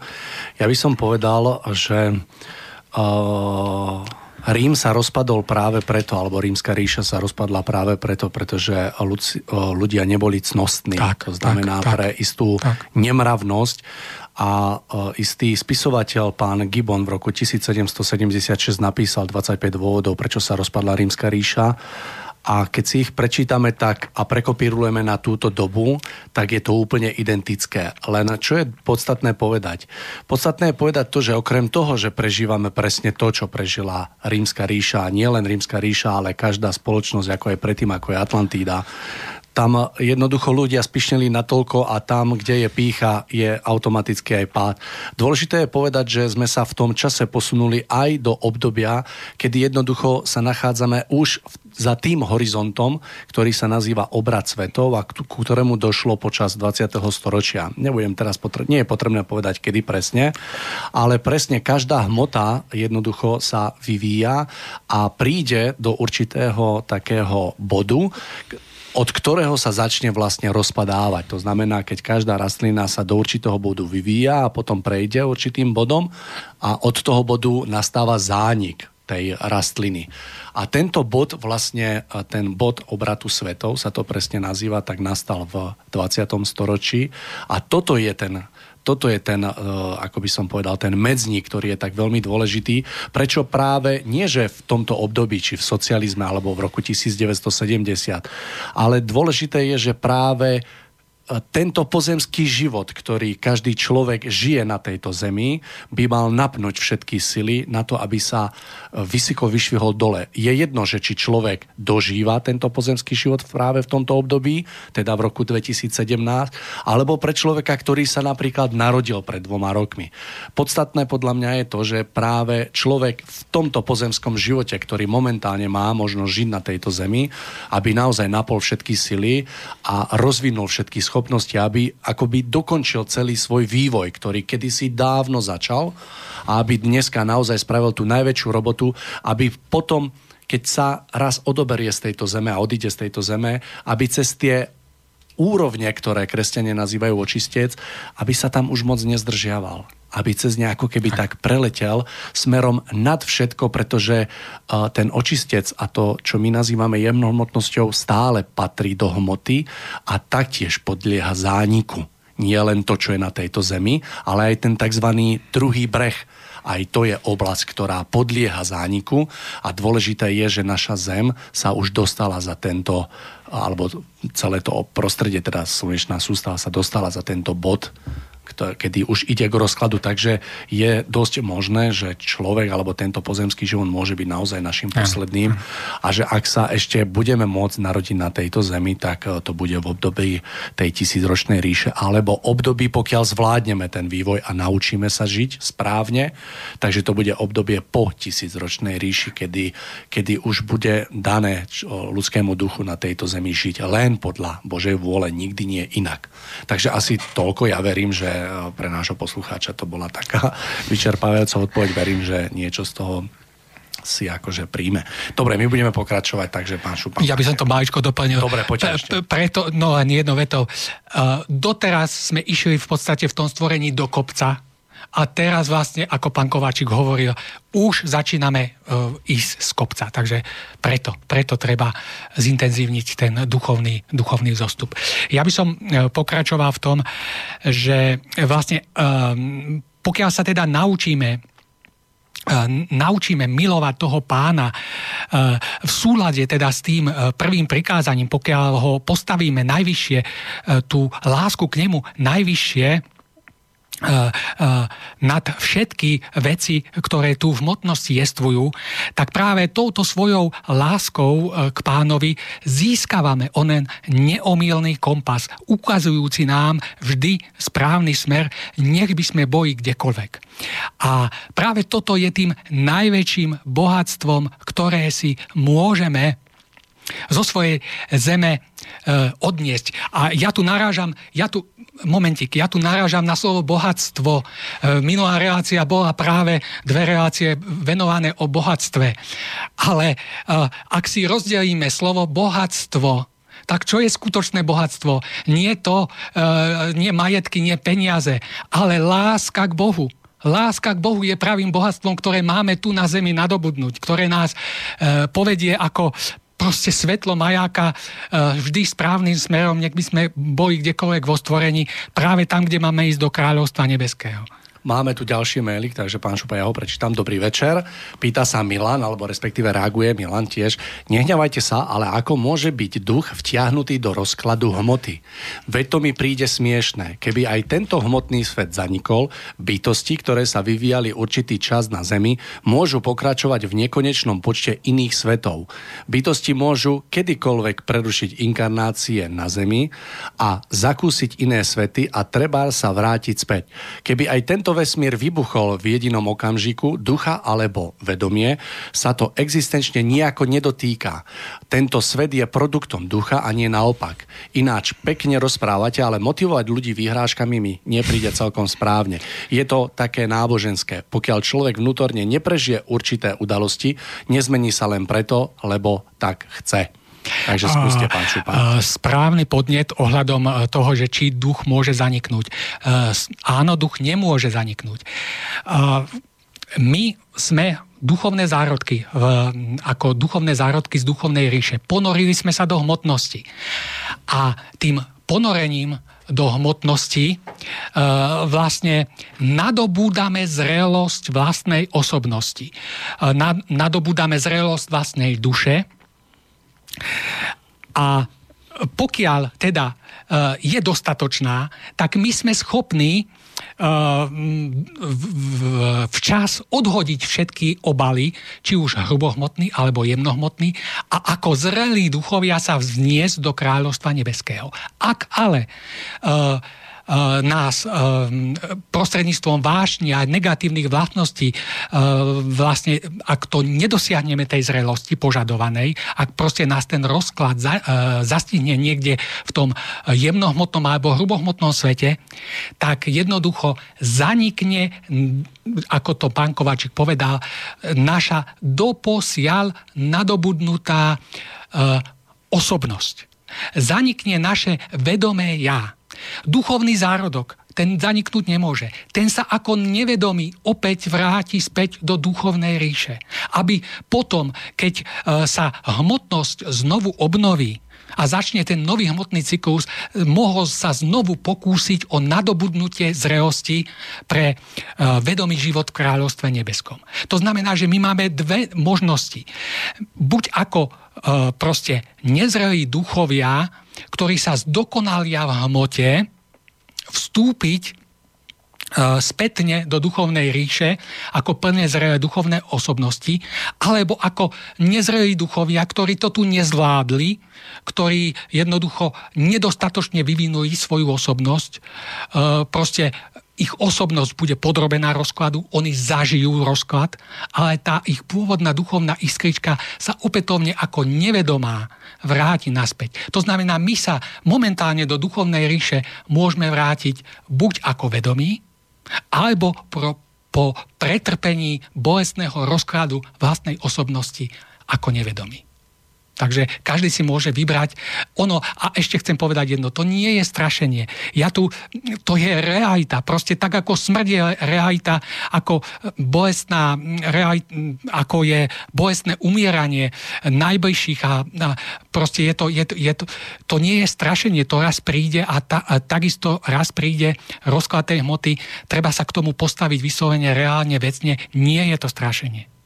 Ja by som ešte chcel doplniť tento obráz o tú poslednú vetu, ktorú Milan píše, že pokiaľ človek vnútorne neprežije určité udalosti, nezmení sa len preto, lebo tak chce. Ja to vnímam tak, že pravdou je, že množstvo ľudí sa dnes na Zemi, myslím, že nie som ani ja výnimka, alebo nebol som výnimka, ktorí sa, ktorí sa dokážu vnútorne zmeniť potom, keď niečo bolestivé prežili ale verím, že e, sú tu ľudia, ktorí sa dokážu meniť alebo chcú sa zmeniť z takého vlastného popudu a chcú úplne prirodzene napredovať práve v tom, že sú si vedomí istých takých e, niedobrých vlastností na sebe, ktoré sa dajú podchytiť, s ktorými sa dá pracovať a práve naopak e, všetky tie svoje dobré vlastnosti, ktorých sú si rovnako vedomí, tak chcú nejakým spôsobom rozvíjať v prospech celku a seba.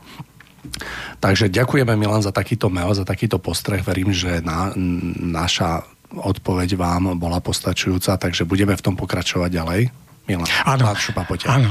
Uh, ja som hovoril o tej láske k najvyššiemu, ktorá, ktorá, uh, ktorú by sme si mali so sebou vzobrať ako to najväčšie bohatstvo z tejto zeme. A k tomu treba podotknúť, že to jednoducho musí byť niečo, čo je uh, naozaj hlboko v, našem, uh, v našom srdci, hlboko citovo prežité, pretože jediné to, čo je uh, citovo prežité, je tým trvalým vlastníctvom, ktoré nám zostane aj po odchode z nášho fyzického tela. Ak mnohí ľudia chodia do kostola, sú veriaci, ale je to len niečo mechanické, je to len naučené, e, je to čosi e, možno e, rozumové, možno zvykové, možno ako tradícia, tak takéto niečo žiaľ nebude tým, čo si so sebou odnesieme, pretože je to všetko len produktom mozgu a mozog je proste hmotný a jednoducho všetko to, čo nesieme vo svojom mozgu, tak e, smrťou fyzického tela zanecháme tu na, na tejto hmotnej zemi. To znamená, jedine to hlboko citovo prežité je našim majetkom, ktorý si so sebou odnesieme a v prvom rade teda by to mala byť ona láska k najvyššiemu, prevyšujúca všetko ostatné, ktorá jediná je nám schopná vždy ukazovať v jemnohmotnosti ten správny smer, aby sme proste tam e, nezablúdili. Ja by som v tejto súvislosti spomenul e, známe knihy mŕtvych či už egyptskú, tibetskú alebo mnohé iné, eh, eh, v ktorých teda tí naši dávni predkovia tušili tieto skutočnosti. Tušili, že človek v jemnohmotných svetoch môže naozaj fatálnym spôsobom zablúdiť, môže tam ustrnúť, môže tam, môže tam uviaznúť, či už na stáročia, tisícročia alebo natrvalo. Že jednoducho práve kvôli tomu vznikajú tieto knihy mŕtvych, aby tým ľuďom dali akúsi základnú orientáciu v jemnohmotných svetoch, aby jednoducho e, boli schopní, e, aby tam nezablúdili a boli schopní napredovať. No a e, v podstate my tieto knihy nemusíme čítať, pretože v podstate tým majákom a tým, tým jediným meritkom, tým svetlom, ktoré nás môže správne viesť, je ona avizovaná láska, láska k stvoriteľovi, ktorú by sme si mali nadobudnúť, ktorú by sme mali niesť vo svojom srdci, o ktorej nám hovorí prvé prikázanie prikázanie.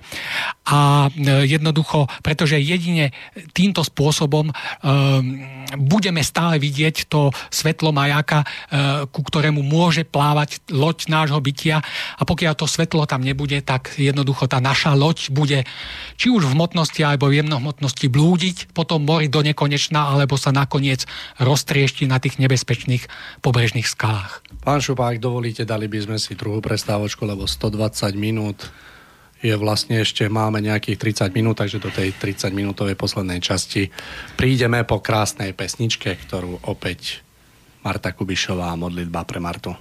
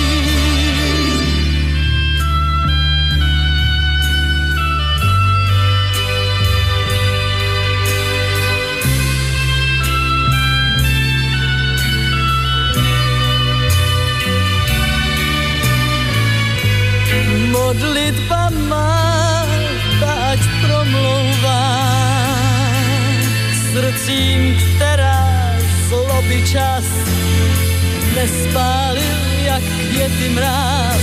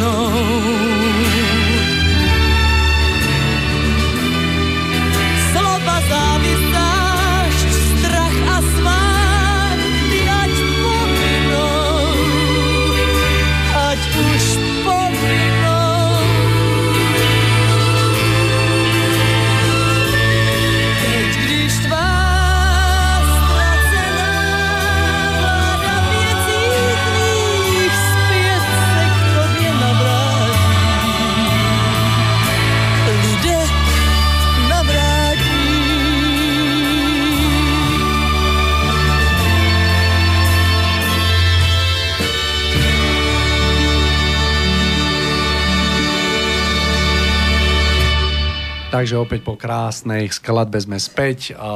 Pripomeniem pre poslucháčov, že sa rozprávame s pánom Šupom o poslednom súde a o tom, ako pre ľudstvo eš, už neostáva veľa času. A pripomeniem kontakt 0483810101, prípadne studio zavináčslobodnyvysielač.sk. Takže v našom rozprávaní budeme pokračovať, máme posledných nejakých 20 minút. Ja by som sa na záver, alebo na záver tejto časti opýtal pán Šupa, že uh, sú medzi nami ľudia, ktorí si počas tohto svojho života vypracovali krásny vzťah k stvoriteľovi, ktorí ako keby tak troška už tušia, o čom je tento pozemský život, o čom je celé to bytie. Aké úskalia v tomto období môžu čakať na takýchto ľudí a kde podľa vás vedie taká cesta? Mm-hmm. Aby, aby to títo ľudia zvládli v Áno, áno. živote čo najlepšie. Áno, áno. v podstate mm, ako uh, ak človek dokáže v sebe vyvinúť e, tú lásku k stvoriteľovi a túto si odnesie e, do toho očistca alebo do toho jemnohmotného sveta, tak treba vedieť, že jednoducho aj v takomto prípade e, tam číhajú na ľudí určité úskalia. A stvoriteľ totiž je vrchol a východisko tých najvznešenejších a najušľaktilejších cností, ako je spravodlivosť, čestnosť, dobro a tak ďalej a tak ďalej, ktorých dodržiavaním teda človek smeruje k stvoriteľovi. To je jednoznačné. Ale treba vedieť, že stvoriteľ je zároveň aj väčšnou, jedinou živou pravdou. A táto jediná, väčšiná, živá pravda bola transformovaná do stvorenia vo forme zákonov, na základe ktorých stvorenie funguje a ktoré odzrkadľujú dokonalosť tejto pravdy Božej. No a to teda znamená, že k stvoriteľovi, ktorý je pravdou, sa je preto možné pribli- približovať len vtedy, ak e, človek sám o pravdu usiluje. Uh, ak, sa to, ak sa jednoducho človek snaží poznávať veci také, aké sú, pretože ich súcnosť je odzrkadlením jedinej veľkej živej pravdy, ktorou je pán. Uh, k stvoriteľovi teda uh, vedie okrem rozvíjania cností, dobra, ušlachtilosti, spravodlivosti zároveň i cesta pravdy. No a tá tragédia mnohých ľudí, ktorí, ktorí majú um, určitý stupeň lásky stvoriteľovi, ktorí sú treba zveriaci, spočíva v tom, že títo ľudia prostredníctvom vierovky vlastných náboženstiev prijali do svojej duše rôzne omily, rôzne dogmy, rôzne cirkevné poučky, ktoré nekorešpondujú s pravdou, ktoré sú skreslením pravdy. A to teda znamená, že aj keď sú títo ľudia dobrí, v určitom bode svojho duchovného vzostupu budú musieť nevyhnutne zastať. Pretože narazia na neprekonateľný múr, narazia na železnú mrežu, ktorá ich nepustí ďalej. Oni budú vidieť svetlo, ktoré ich bude k sebe volať, ale jednoducho nebudú schopní urobiť už ani krok. A títo ľudia, zastavení touto mrežou a týmto múrom, budú musieť pochopiť, že tou mrežou nie je nič iného ako ich vlastný nesprávny názor, ktorý nesú vo svojej duši. A to teda znamená, že pokiaľ tento nesprávny názor, ktorý do seba absorbovali prostredníctvom e, rôznych autorít, či už cirkevných alebo iných duchovných autorít, ktorým verí, a ak tento nesprávny názor, ktorý majú hlboko zakorenený vo svojej duši a ktorý považujú ako pravdu, e, nebudú schopní prekonať, tak jednoducho dovtedy budú musieť stáť za týmto múrom. Dotedy sa nedostanú ďalej. Ja by som e, spomenul taký konkrétny príklad jeden. E, I keď tých príkladov všetkého toho, čo môže z duchovného hľadiska ľudí zadržiavať, je veľmi veľa. E, vezmeme si také opätovné vtelenia ľudskej duše do hmotného tela na základe toho, čo sme si tu povedali, predsa je jasné, že je to milosť, veľká milosť, ktorú e, každý z nás dostáva, pretože z onoho prísne rovnorodého prostredia jemnohmotnosti sa rodí e, z času na čas do rôznorodého prostredia hmotnosti našej zeme, kde môže uskutočniť onen veľký duchovný posun. No a tento, e, tento dar, dar opätovných zrodení, táto milosť je je jednoducho mnohými veriacimi, kresťanskými veriacimi považovaná za blúd, za, za, za omyl, za kacírstvo. Ale uh, toto je proste reálnym faktom, reálnym dianím vo stvorení. Je to pravdou tohto stvorenia. A jednoducho, ak ľudia uh, vo svojej duši uh, si zo svojho, po svojej smrti odnášajú takýto chybný, milný názor, pevne zakorenený, tak jednoducho budú stáť za tým neprekonateľným múrom, pokiaľ ho v sebe neprekonajú. A teraz opäť si skúste uvedomiť z hľadiska uh, času, ktorý nám zostáva do posledného súdu. Ak by sme teraz išli do rôznych kresťanských cirkví a hovorili im o milosti opätovných príchodov človeka na zem, tak samozrejme, že vás e, vyženú stadia ako kacíra, že mm, proste mm, povedia vám, že blúdite, že je to omyl. A teraz uvážte, že ak títo ľudia tu na Zemi, kde majú možnosť konfrontovať svoj nesprávny názor s názorom správnym, uh, nedokážu v sebe uh, prekonať tento omyl, veria autoritám, ktorí ich učia omily a ktorí tieto omily prehrasujú za pravdu. Ak proste tu na zemi e, sa neposunú v tomto smere duchovne dopredu, neprekonajú tento omyl, tak jednoducho čo urobia potom v jemnohmotnosti? Čo urobia medzi rovnorodými za tou e, železnou mrežou? Jednoducho to sú veci, na základe ktorých, a to je najsmutnejšie, na základe ktorých budú mnohí dobrí, mnohí čestní ľudia, ktorí nesú v sebe hlboké omily, e, hlboké skreslenia pravdy, musieť byť zastavení za takýmito múrmi múrmi a až dovtedy, pokiaľ to v sebe neprekonajú, pretože stvoriteľ je pravda a pretože k nemu sa môžu približiť len na základe pravdy a pravdivého poznania jeho zákonov, jeho vôle. Takže toto je jedna z vecí, toto je jedna z vecí, ktorá je e, veľmi dôležitá a ktorú by sme si teda mali už tu na Zemi uvedomiť, aby sme teda e, na sebe, na sebe e, duchovne e, nejak intenzívnejšie pracovali a aby sme si nena, neodnášali neodnášali so sebou takéto omily takéto skreslenia pravdy, ktoré nás budú takto fatálne zadržiavať. Takže skúsme, skúsme položiť takú poslednú otázočku a pozrime sa na to, Pozrime sa na, t- na tento celkový pohľad, alebo respektíve skúsme teraz na, sa na všetko, o čom bolo doposiaľ hovorené, pozrieť úplne z iného pohľadu a síce z opačného, teda z hora smerom dole. Čiže od e, ríše ducha k človeku áno, na zemi. Áno. Takže Do... v krátkosti máme nejakých 10 minút. Áno, doteraz sme teda hovorili vlastne o tom pohľade od zeme smerom ku kráľovstvu nebeskému. A teraz sa skúsme pozrieť z opačného pohľadu, e, z toho pohľadu, ako sme prichádzali sem z tej duchovnej ríše a čo bolo vlastne podnetom toho, že sme sem prišli. E, preniesme sa teda do ríše svetla, do ríše ducha, kde blčí uh, jasný plameň ducha. A v jeho sile a jeho žiare je možné len bezvýhradné zachvievanie sa vo vôli Najvyššieho a jeho zákonov. Uh, no a práve kvôli tomuto bezvýhradnému zachvievaniu sa všetkých bytostí uh, vo vôli uh, Najvyššieho je raj rajom. Práve preto tam vládne šťastie, harmónia a väčšie radostné tvorenie. No a na spodnom okraji e, tejto ríše ducha, tohto kráľovstva nebeského, sa nachádzajú drobné iskričky vedomia, drobné iskričky svetla, ktoré majú sebe potenciál k seba uvedomeniu, ale ktoré jednoducho v tom obrovskom tlaku blčiaceho ducha nemôžu dôjsť v ríši svetla k seba uvedomeniu. A tieto iskričky svetla, iskričky vedomia e, prejavujú túžbu e, po seba uvedomení, ktorá sa v nich formuje v určitú prozbu.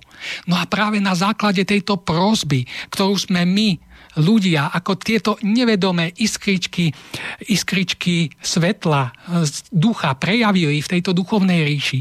Nám to bolo umožnené. A vlastne na základe toho sme vykročili a zostúpili jediným možným smerom a síce do hmotnosti. Hmotnosť totiž predstavuje určitý stupeň ochladenia. A práve v tomto ochladení, ktoré bolo nevyhnutne potrebné, mohla táto duchovná iskrička svetla e, začať postupne so svojím duchovným vývojom. A práve teda tu, či už v jemnohmotnosti alebo v hrubohmotnosti, sa máme prostredníctvom teda tých cností, dobra, ušlativých vlastností prostredníctvom nadobudania lásky k stvoriteľovi e, vyvíjať, e, máme dozrievať, aby sme raz dozreli vo všetkých cnostiach, vo všetkej ušlachtivosti, vo všetkej láske, vo všetkom poznaní vôle Najvyššieho a jeho zákonov, natoľko, že jednoducho budeme schopní ako sebavedomá bytosť vkročiť do ríše ducha a práve e, na základe tejto hmotnosti nadobudnutnej duchovnej znalosti ktorá sa nám dostala do krvi, budeme schopní už v ríši ducha obstáť tomu obrovskému tlaku blčiaceho ducha, ktorý vynúcuje bezpodmienečné zachvievanie vo vôli stvoriteľa a v jeho zákonoch. Takže e, preto sme odišli e, z, kedysi z ríše svetla a, pretože sme tam boli nevedomí. Na našu vlastnú prozbu sme sa odišli ako do hmotnosti, ako do školy vzdelávať, učiť sa, duchovne dozrievať, aby sme raz potom sa mohli vrátiť výťazne ako, ako e, duchovné osobnosti, už schopné čeliť teda tlaku duchovnej ríše a žiť tam väčší vedomý život. E, ja by som možno ešte sa vrátil uh, k tomu procesu vzostupu duchovného zárodku do, do uh, hmotnosti. Uh, ten duchovný zárodok teda zostupuje do hmotnosti, ale najskôr je to tá hmotnosť jemná najjemnejšia, ktorá je v blízkosti teda tej duchovnej ríše. To znamená, že ten duchovný zárodok svojim vstupom do hmotnosti na seba odieva šat jemnohmotnosti. To znamená, ten duchovný zárodok vstupom do hmotnosti, do jemnohmotnosti, ako keby sme sa my obliekli do jemnohmotného šatu a tento jemnohmotný šat sa nazýva dušou. No a tento, e, v tako, tento duševno-duchovný človek potom postupne klesá čoraz bližšie k hrubohmotnosti a berie na seba ďalší šat alebo kabát jemnohmotného tela. A tak my tu teraz v hrubohmotnosti stojíme proste oblečení v kabáte, ktorým je hrubohmotné telo a oblečený v košeli a nohaviciach, ktorý, e, ktoré je jemnohmotné telo. A my jednoducho musíme sa tu e, pod týmito všetkými obálmi, e, ktoré ktorí svojim odporom, ktoré svojim tlakom na náš duchovný zárodok vyvolávajú proste simuláciu tlaku v duchovnej ríši. My musíme jednoducho v tomto tlaku hmotného prostredia dokázať postaviť tie hodnoty ducha na najvyšší stupeň. Hmota proste náš tlačí niekam inám. Hmota vlastne vyvíja ten hmotný protitlak, ktorý nám bráni, ale my vlastne v tom hmotnom svete máme na základe toho protitlaku hmoty dokázať v nej presadiť hodnoty ducha. A práve týmto našim presadzovaním hodnot ducha e, duchovne dozrievame, duchovne rastieme, čoraz viacej čelíme tomu tlaku hmoty, až jednoducho nás ten tlak hmoty um, vo svojom odpore voči tomu duchovnému zušľachtí natoľko, že vlastne uh, získame tú pevnosť, tú zrelosť, tú silu, tú mieru ušľachtivosti, tú mieru poznania vôle stvoriteľa, že už vlastne týmto spôsobom ako duchovne zrelé osobnosti budeme môcť vstúpiť do ríše svetla, do kráľovstva nebeského. Dobre, takže uh, toto je uh, vlastne v podstate vyčerpaná téma, uh, čo som, čo som si predsavzal. Síce máme, už, máme posledne ja to, nejakých 4 minúty. No, máme 4 minúty. Takže ak chcete dať čo dodať, pán Šupa, na úplný záver tejto relácie. Ja tu môžete. mám nachystané, po, pozerám teraz na rýchlo také fragmenty, ktorý by, čo by sa do toho ešte, ešte zmestilo. Čo by sa do toho ešte tak narýchlo zmestilo. Uh,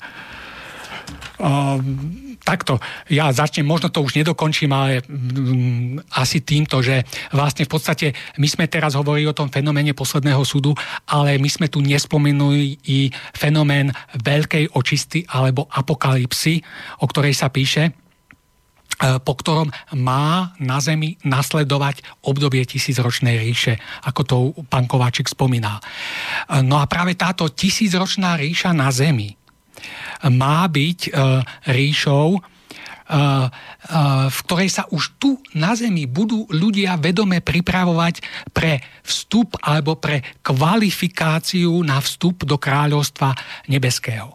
To teda znamená, že v určitom momente tu na našej Zemi, v tomto hrubohmotnom stvorení, dôjde k zmene, výraznej zmene kvality života. A to tým spôsobom, že jednoducho sa to e, vesmírne vyžarovanie, e, tá, tá, to svetlo, ktoré nám prúdi od stvoriteľa, zmení svoju kvalitu a na základe tejto kvality bude možné obstáť tu na Zemi jedine ľuďom, ktorí v sebe nesú potenciál k rozvoju k duchovnému rozvoju a k rozvoju svojho ducha.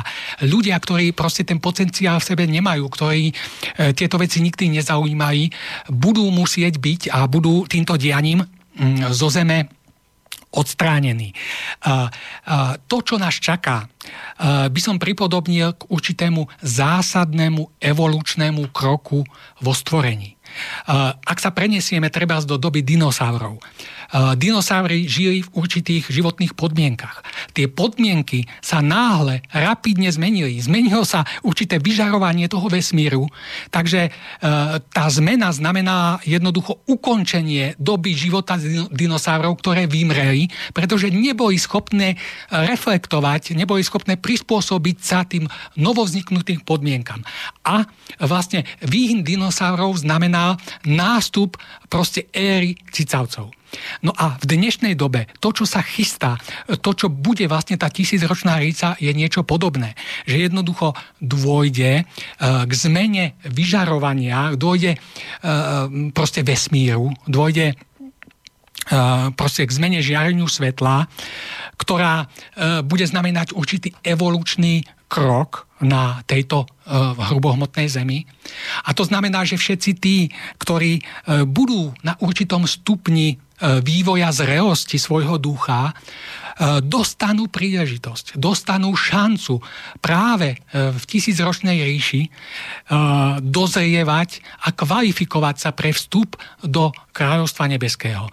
Tí, ktorí proste nebudú toto schopní, E, tí, ktorí proste zanedbávajú veci duchovné, ktorí nie sú morálni, ktorí nie sú čestní a tak ďalej a tak ďalej, tí jednoducho, podobne ako dinosaury, proste nebudú dokázať, e, nebudú schopní uniesť to nové, nové žiarenie, nový druh žiarenia a jednoducho títo ľudia postupne z tejto zeme vymiznú.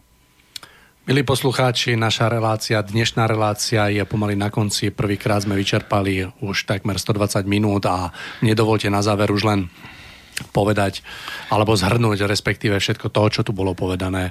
Myslím, že sa naozaj oplatí, aby sme všetci, ako tu žijeme, napli všetky sily bez ohľadu na to, kto z nás kde patrí a že toto, čo tu bolo povedané, sa naozaj týka každého z nás bez výnimky. Napnime všetky sily, chceme sa stať lepšími a ušlachtilými ľuďmi, pomáhajme, e, nedajme si nahovoriť, že všetky tie cnosti, ktorými disponujeme, že sú, že sú ako keby zapadnuté prachom. Nie je to pravda, stavajme na nich, buďme lepšími ľuďmi a naozaj sa nám podarí tento svet zmeniť. Takže naša relácia je úplne na konci uh, a mne sa dovolte, aby som sa rozlúčil s vami myšlienkou, ktorá ma tento týždeň veľmi zaujala, je úplne jednoduchá a taká trefná, znie následovne. Ak nevieme, za čo sa máme poďakovať, nahmatajme si puls.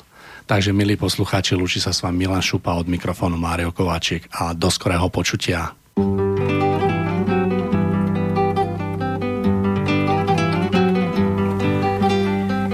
Za mořem nejhlubším, za horou vysokou, za lesem smutnějším, než oči dětí jsou. Křídla vrán, tisíc brán, devět řek,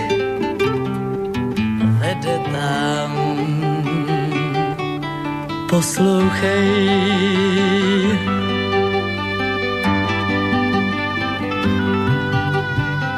Za bránou tisící tam zvonková je zem. A lidé zvonkoví v ní zvoní celý den. Pro váš pláč,